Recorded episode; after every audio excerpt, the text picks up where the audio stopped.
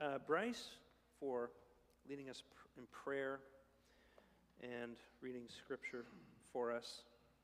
Um, by way of introduction, just a reminder what we're doing over uh, the next several weeks as a church is we are considering what you could call the core values of Grace Valley Church. So, uh, you know, it's been six years or so since Grace Valley Church was planted. And since that time, we've had many new people arrive and join our community, which is super exciting. And by the way, reminds me, uh, Grace Valley people, if you see Grace Valley Church as your church, if you consider this your church, whether you're a member or an adherent or a very frequent attendee or something like that, your job is to look for a new face after church and say hello and make people feel warm and welcome. And you'll look for a new face and you'll say, Hi, are you new here? And they'll say, No, I've been coming for two years. And you'll say, I'm really sorry, but I don't know everybody yet. Please forgive me. What's your name? And have a conversation. That's how we show that we are a warm, welcoming community. So the onus is on us to be warm and welcoming to the new faces that we see around us, whether they're longstanding members of GVC or not. Anyhow, back to what we're talking about. We're talking about these core values. And like I said, there's lots of new people here who've been uh, joined to our community in the last little while. And this, it's good for a church to remind itself every now and then why it exists, what it's there for, in order that we stay on mission. you don't want to have what's called mission drift. You don't want to have uh, situation where you started to be one thing, and then over time you kind of got pulled away from that one thing, and by the time you stop and recognize it, you discover you're another thing. You want to you want to stay on mission in order to accomplish the thing that you believe that God has put you in this community for. And so that's why we're going through the core values of Grace Valley Church. And one of the things we're trying to do, okay, is we're trying to connect those core values with what we see as human needs, universal human needs. All human beings have a, certain needs, certain desires that they're trying to have fulfilled, and we believe that the Christian faith uniquely meets those needs, and each of our core values speaks to one of those needs. So last time we talked about the need for truth beings need something that they know is true, that doesn't change with the times and the cultures, that does not like the shifting sands that, that are so much a part of our lives, but is solid so that we can plant our feet on it and we know that that is the way things are, no matter what's happening around us in the culture. All human beings need that. They need an anchor, okay? And we talked about we talked about how God's word is that anchor. Okay? This week, we're going to talk about, and if you've been attentive to the liturgy, you could probably guess, we're going to talk about grace. Now, I know we talk about grace every week, but we're really going to zero in on grace as, as a thing that all human beings need.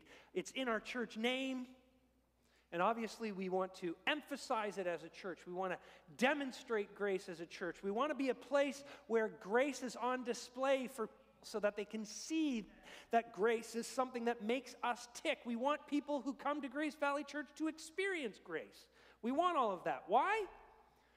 Because every human being needs, actually, every human heart longs for grace. Every human heart longs for grace. Let me, let me try to demonstrate this for you. Ask yourself this question. I know you've probably asked it before, but ask yourself this question What's wrong with me? What's wrong with me? On some level, every human being asks this question about themselves.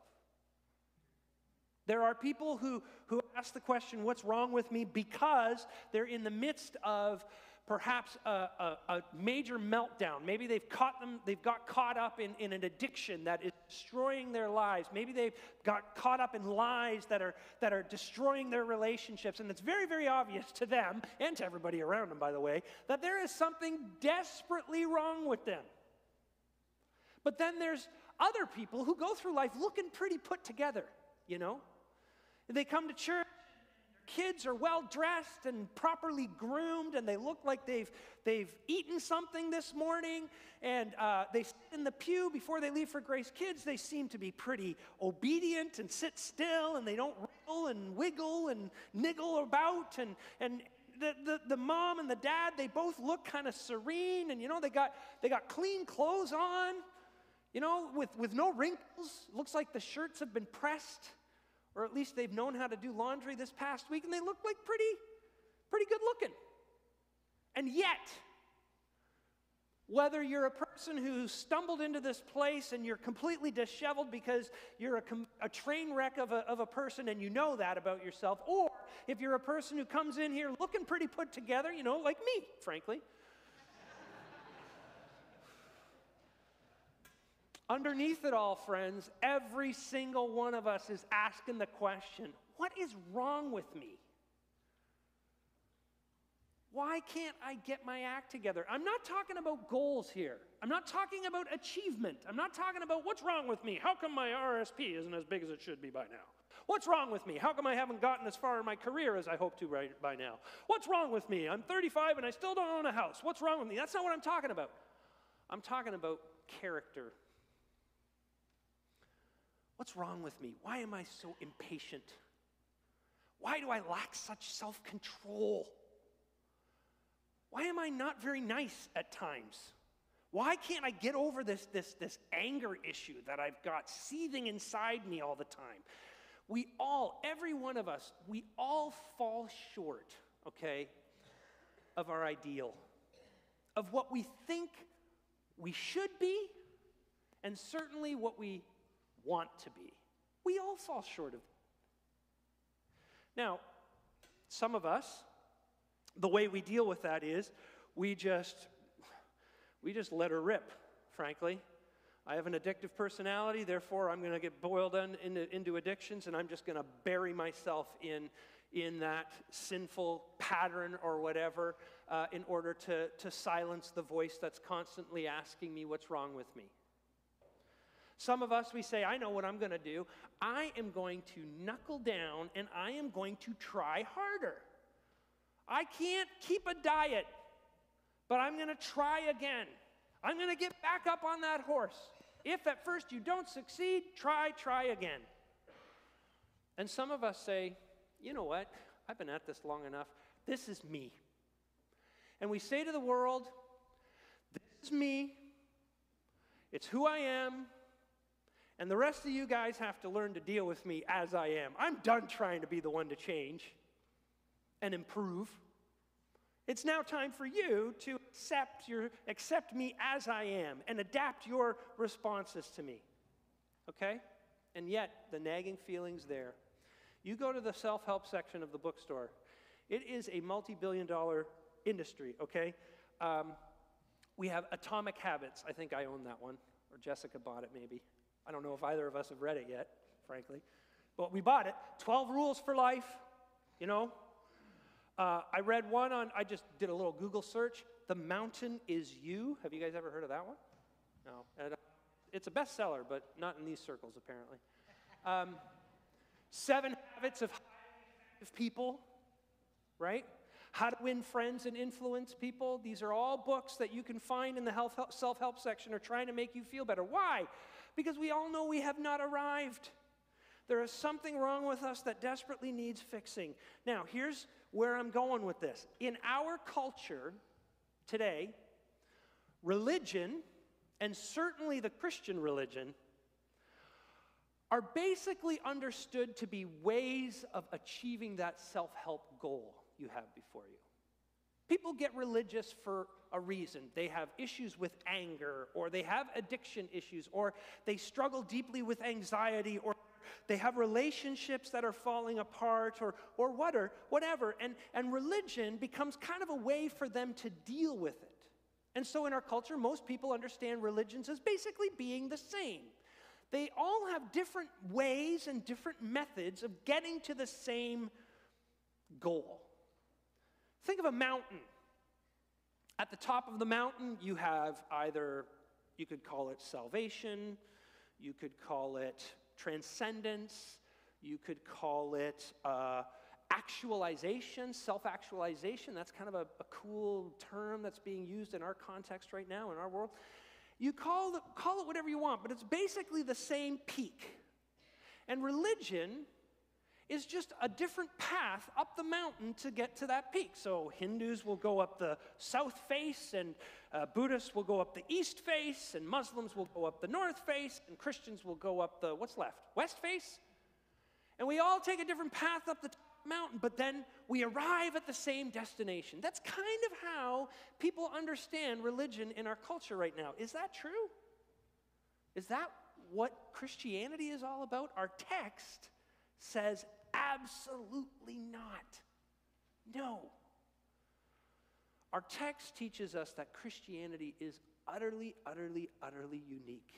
And it's that uniqueness that we're going to talk about today that makes Christianity so attractive. The first hearers of this Christian message they learned, they heard what Christianity had to offer, and it was so attractive to them that it changed them drastically. And it was so powerful a message that it actually changed an entire world, an entire empire in the course of history, and it is still changing lives today. You know what that message is? Grace. People met grace, they experienced grace.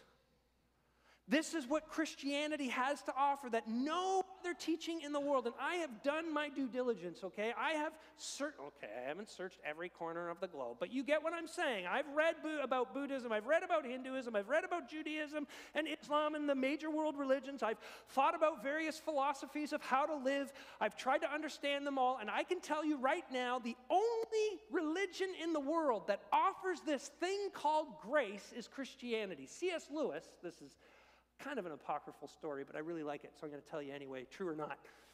The point is good. There was a massive religious conference at Cambridge University where he taught.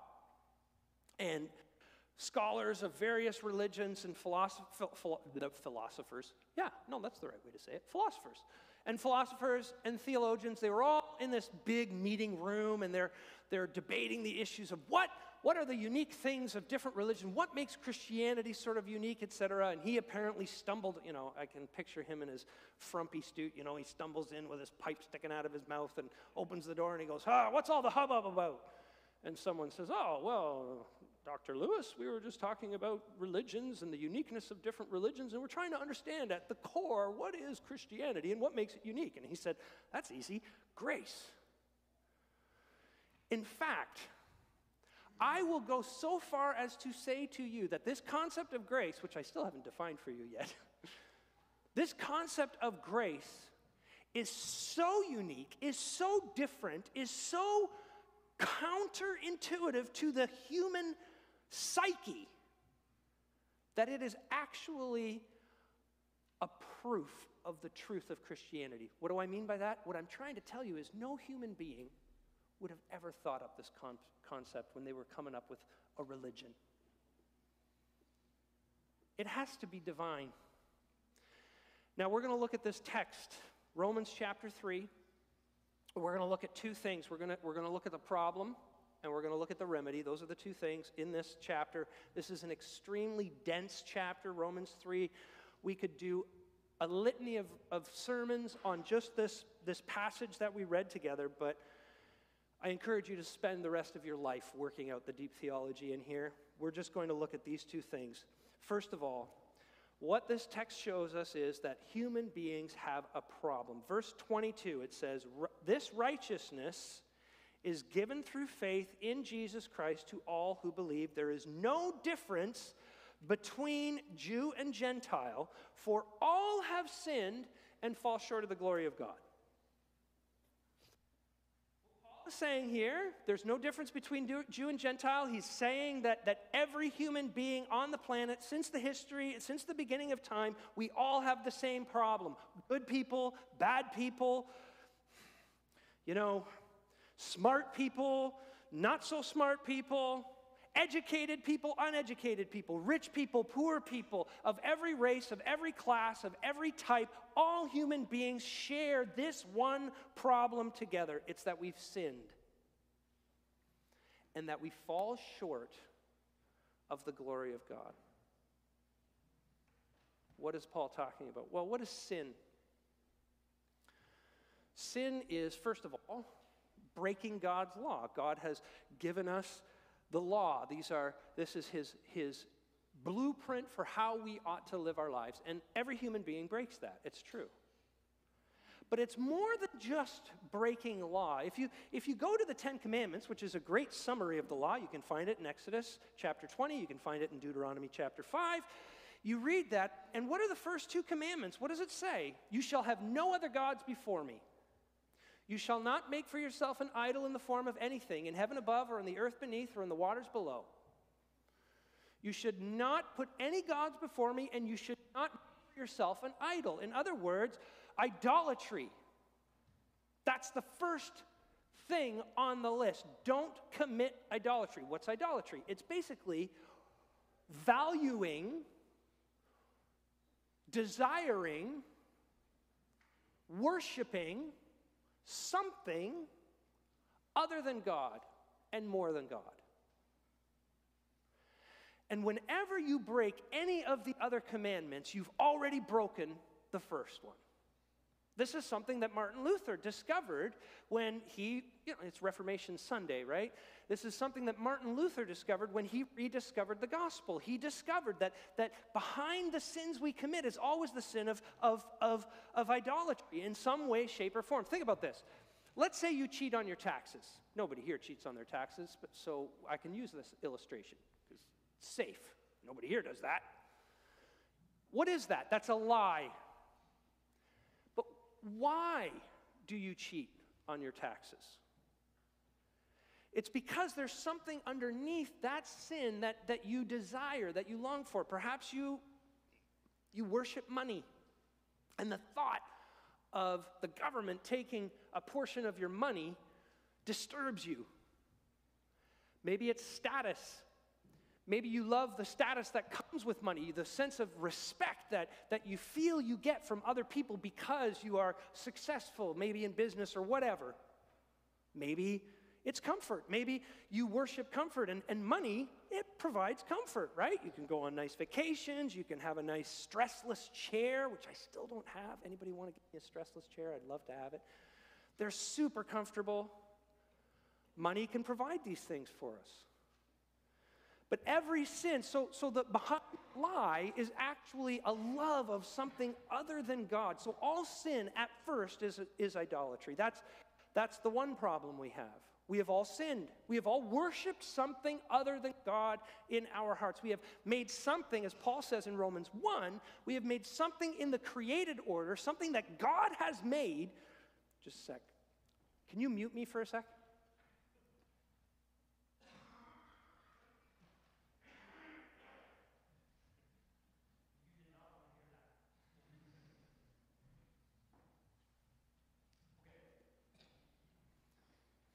We have all taken something that God has made in the created order, and we have made that thing our God instead, the one, instead of the one who has made it. That's the first problem. Okay.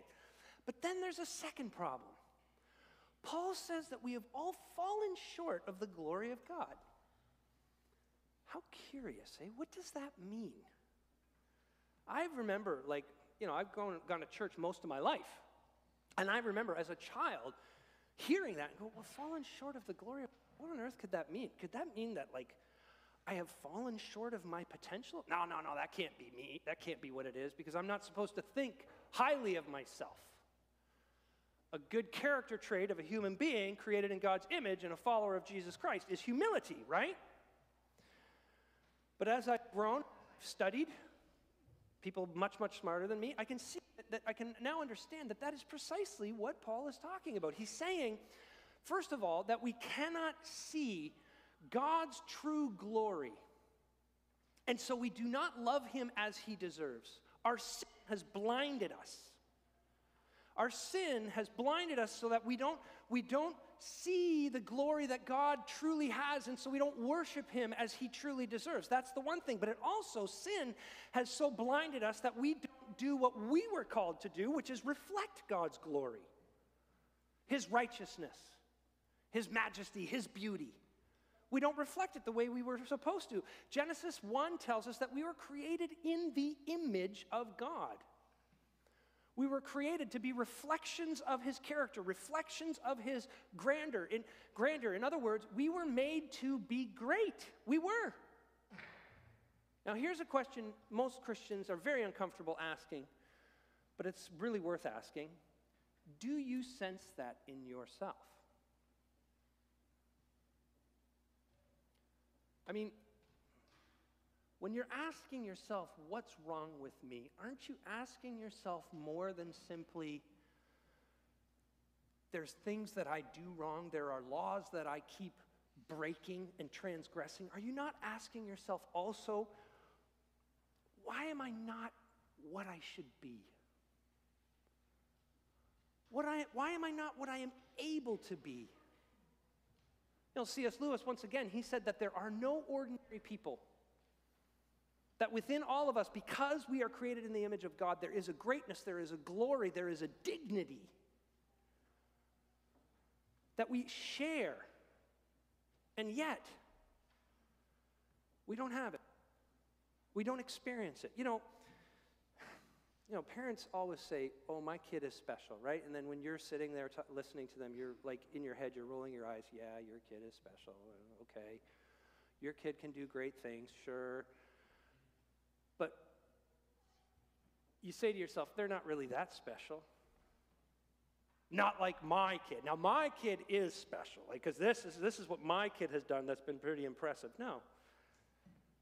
They're all special in a sense. We're all special because we're created as image bearers of God, created to reflect the glory of God. But here's the problem because of sin, we're, okay, sorry, I jumped ahead.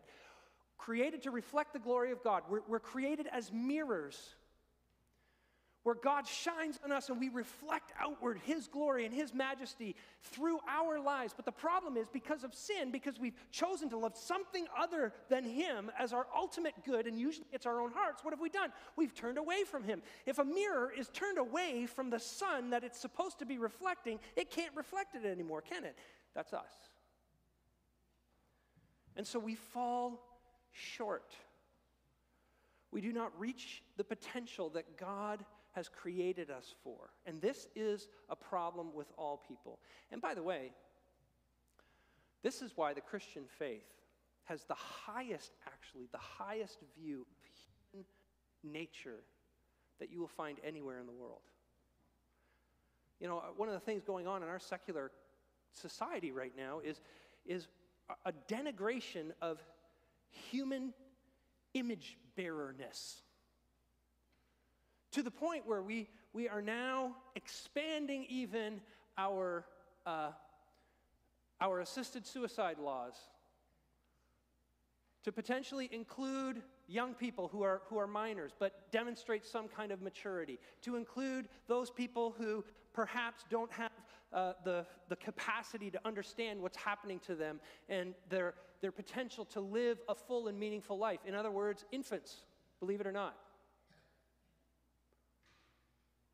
But in, Christ, in the Christian faith, the human being, just by virtue of being a human being, has a dignity, has a beauty, has a majesty to it. That means it ought to be protected. That's why we are pro life, and we're pro life from beginning to end. Because this thing that we call a human being, when you look in the eyes of another human being, you are looking at something that is created in the image of God to reflect his character, reflect his nature. It is precious beyond anything else in this world.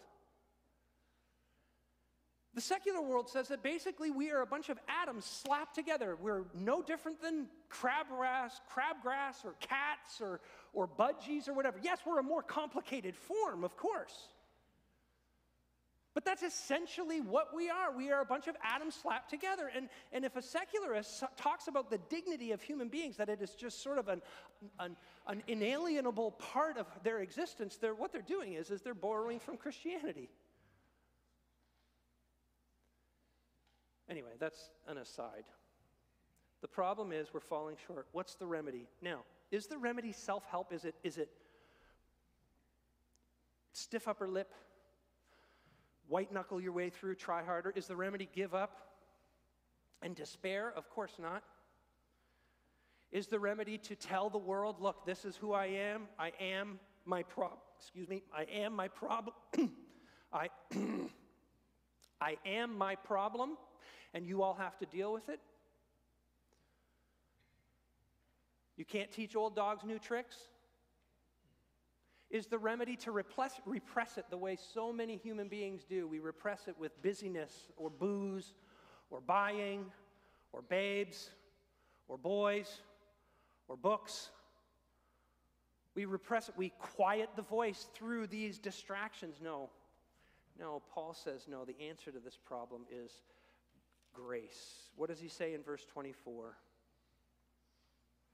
He says, All are justified freely by his grace through the redemption that came through Jesus Christ. Now, there's a lot of sermons in that, that verse right there, too, but let me simplify for us for our purposes today. Paul is saying this when Jesus Christ died on the cross for our sin, he redeemed us, he bought our freedom from being condemned for our sin, and he did that by paying the debt that we owe for our sin. But that's not all he did.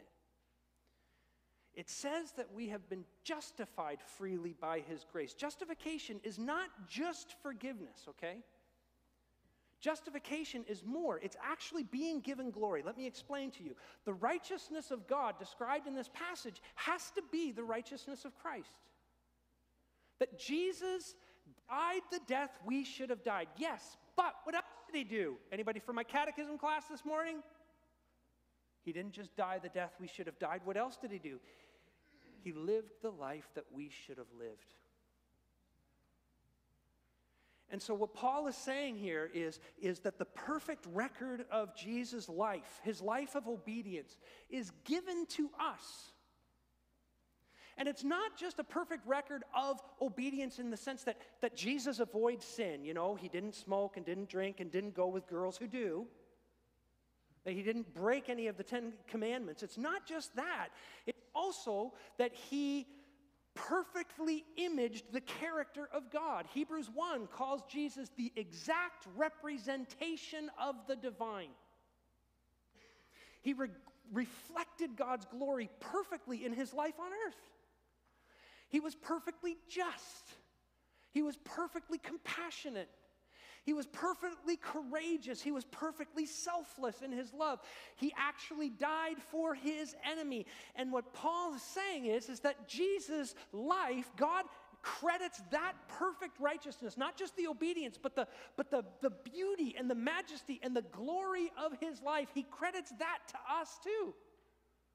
Christ's righteousness is ours. We don't have to justify ourselves. We don't have to don't have to seek through self-improvement, moral improvement, through these things. We don't have to worry about making sure our good deeds outweigh our bad deeds in order to get the love and favor of God. God looks at us and he doesn't see who have fallen short and don't measure up. He sees his perfect son's righteousness. He doesn't look at you and say, You squeaked in.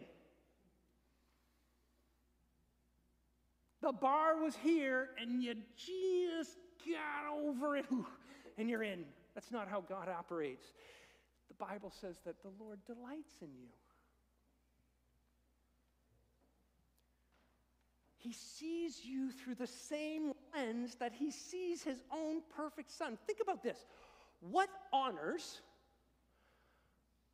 what, what accolades what medals, what certificates of appreciation, if I can, oh, that's a terrible way to describe it. What does Jesus deserve for what he has done for us in his death on the cross? What does Paul say in Romans 2?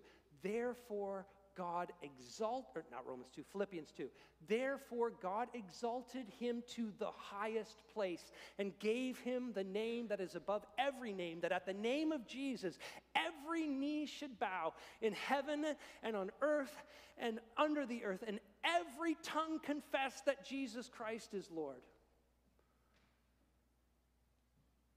The universe is going to bow to Jesus. Well, friends,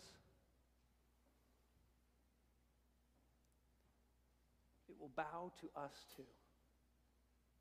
Because we are covered with the glory, the cosmic valor of our Savior.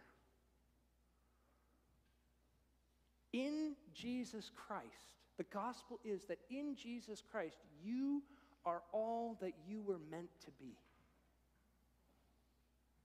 That's grace. You don't deserve it, you didn't earn it, it was freely given. Free means it's a gift. See, what matters in our relationship with God is not our past, it's Christ's past. Remember, I said Christianity is, is unique, and all these religions say that we're all climbing the mountain. You know why Christianity is unique? Because in Christianity, God doesn't say, Climb up the mountain to me. No, He came off the peak Himself and came down to the foot of the mountain and He did for us what we could not do for ourselves. And all we have to do, receive it. You see, here's the picture this. Most of us try to come to God with a whole load of nicely wrapped presents, okay? We have an armful of gift for God. We, here's my generosity, and here's my service, and uh, here's my worship, and here's my, my treating my neighbor well. I've done all these things, and we want to say, Here it is, Lord. And God comes to us with a gift called salvation by grace, and, and He wants to give it to us. But the problem is, our hands are full. So, what do you do? If you want His gift, what do you do? You drop your gifts and you hold out your hand and you receive by faith the greatest gift anyone could receive. Friends, I know you want to make yourself worthy. It is, Martin Luther said, it's the default mode of the human heart.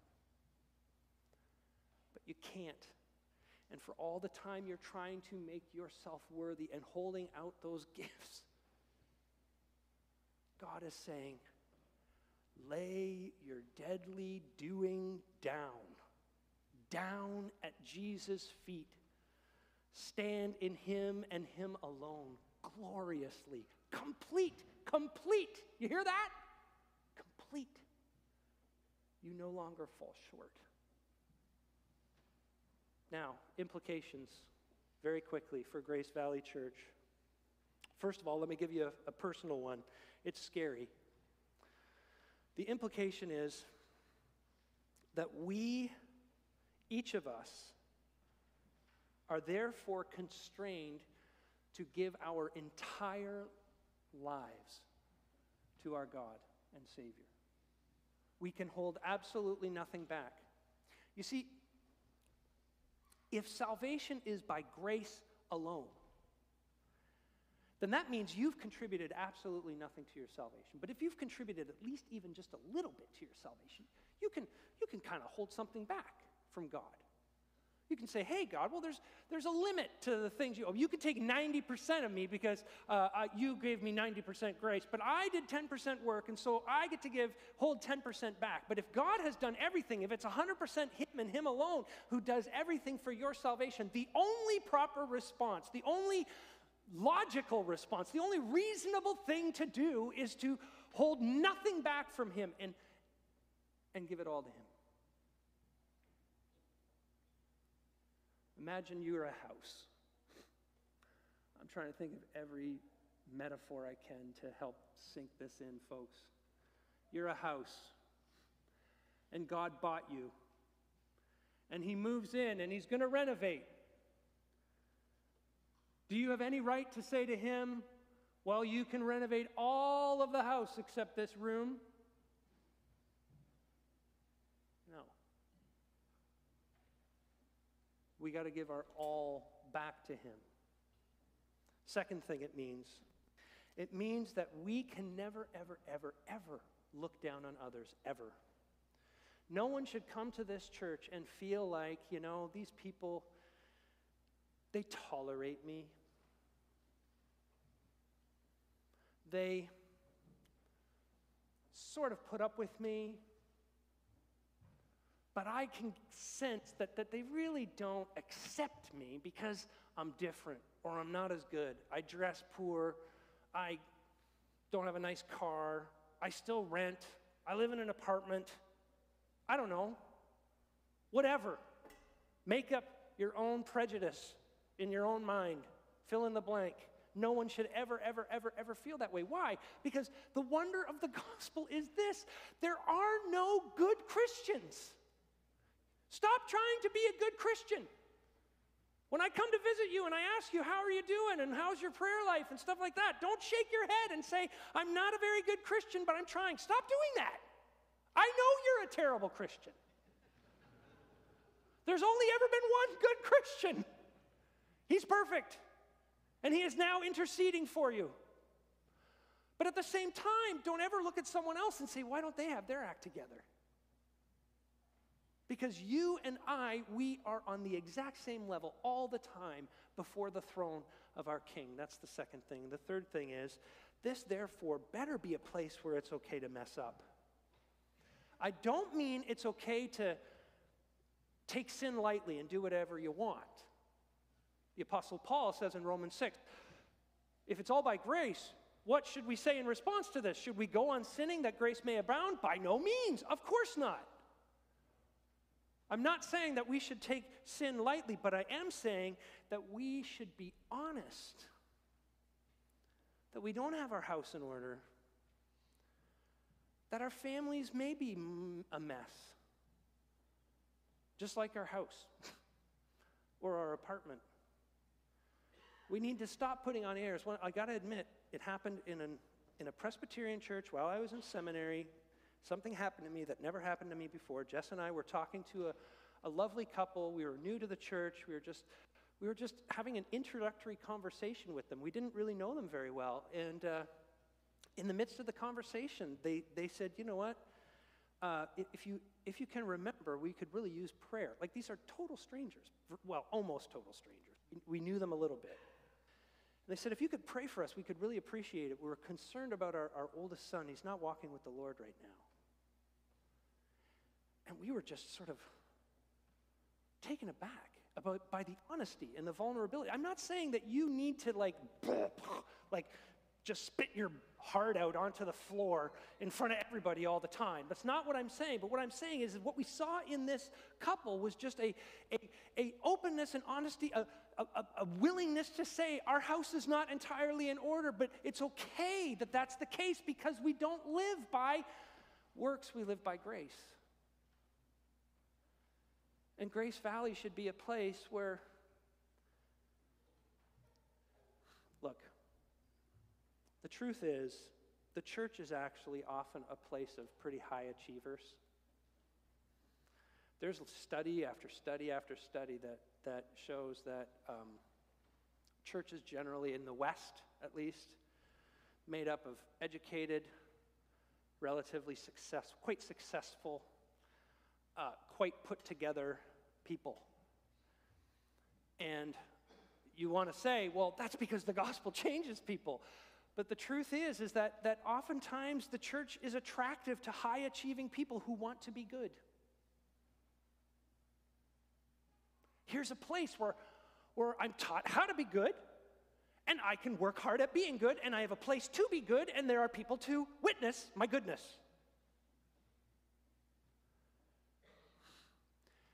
If you live like that, you're going to kill yourself. Potentially, literally. But certainly, it will be an acid on your soul because every night you will go to bed and you will say, What's wrong with me? Why am I still blowing it? And the weight of that kind of burden is too heavy for anyone to bear. Last thing, this is it. we will be a community that is quick to repent and quick to forgive. Quick to repent. Christians are quick to repent.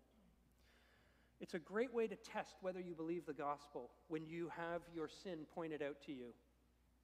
Do you go, whoa, whoa, whoa, whoa, whoa, hold on. Well, you need to understand this happened and this happened. It's very circumstantial. Do you justify it and say, well, everybody else is doing it? Do you blame shift and say, well, if you hadn't have said X, I wouldn't have had to say Y? Do you do any of those things? Or do you go, man, you're right. I'm sorry. Please forgive me. See, if you are living by grace,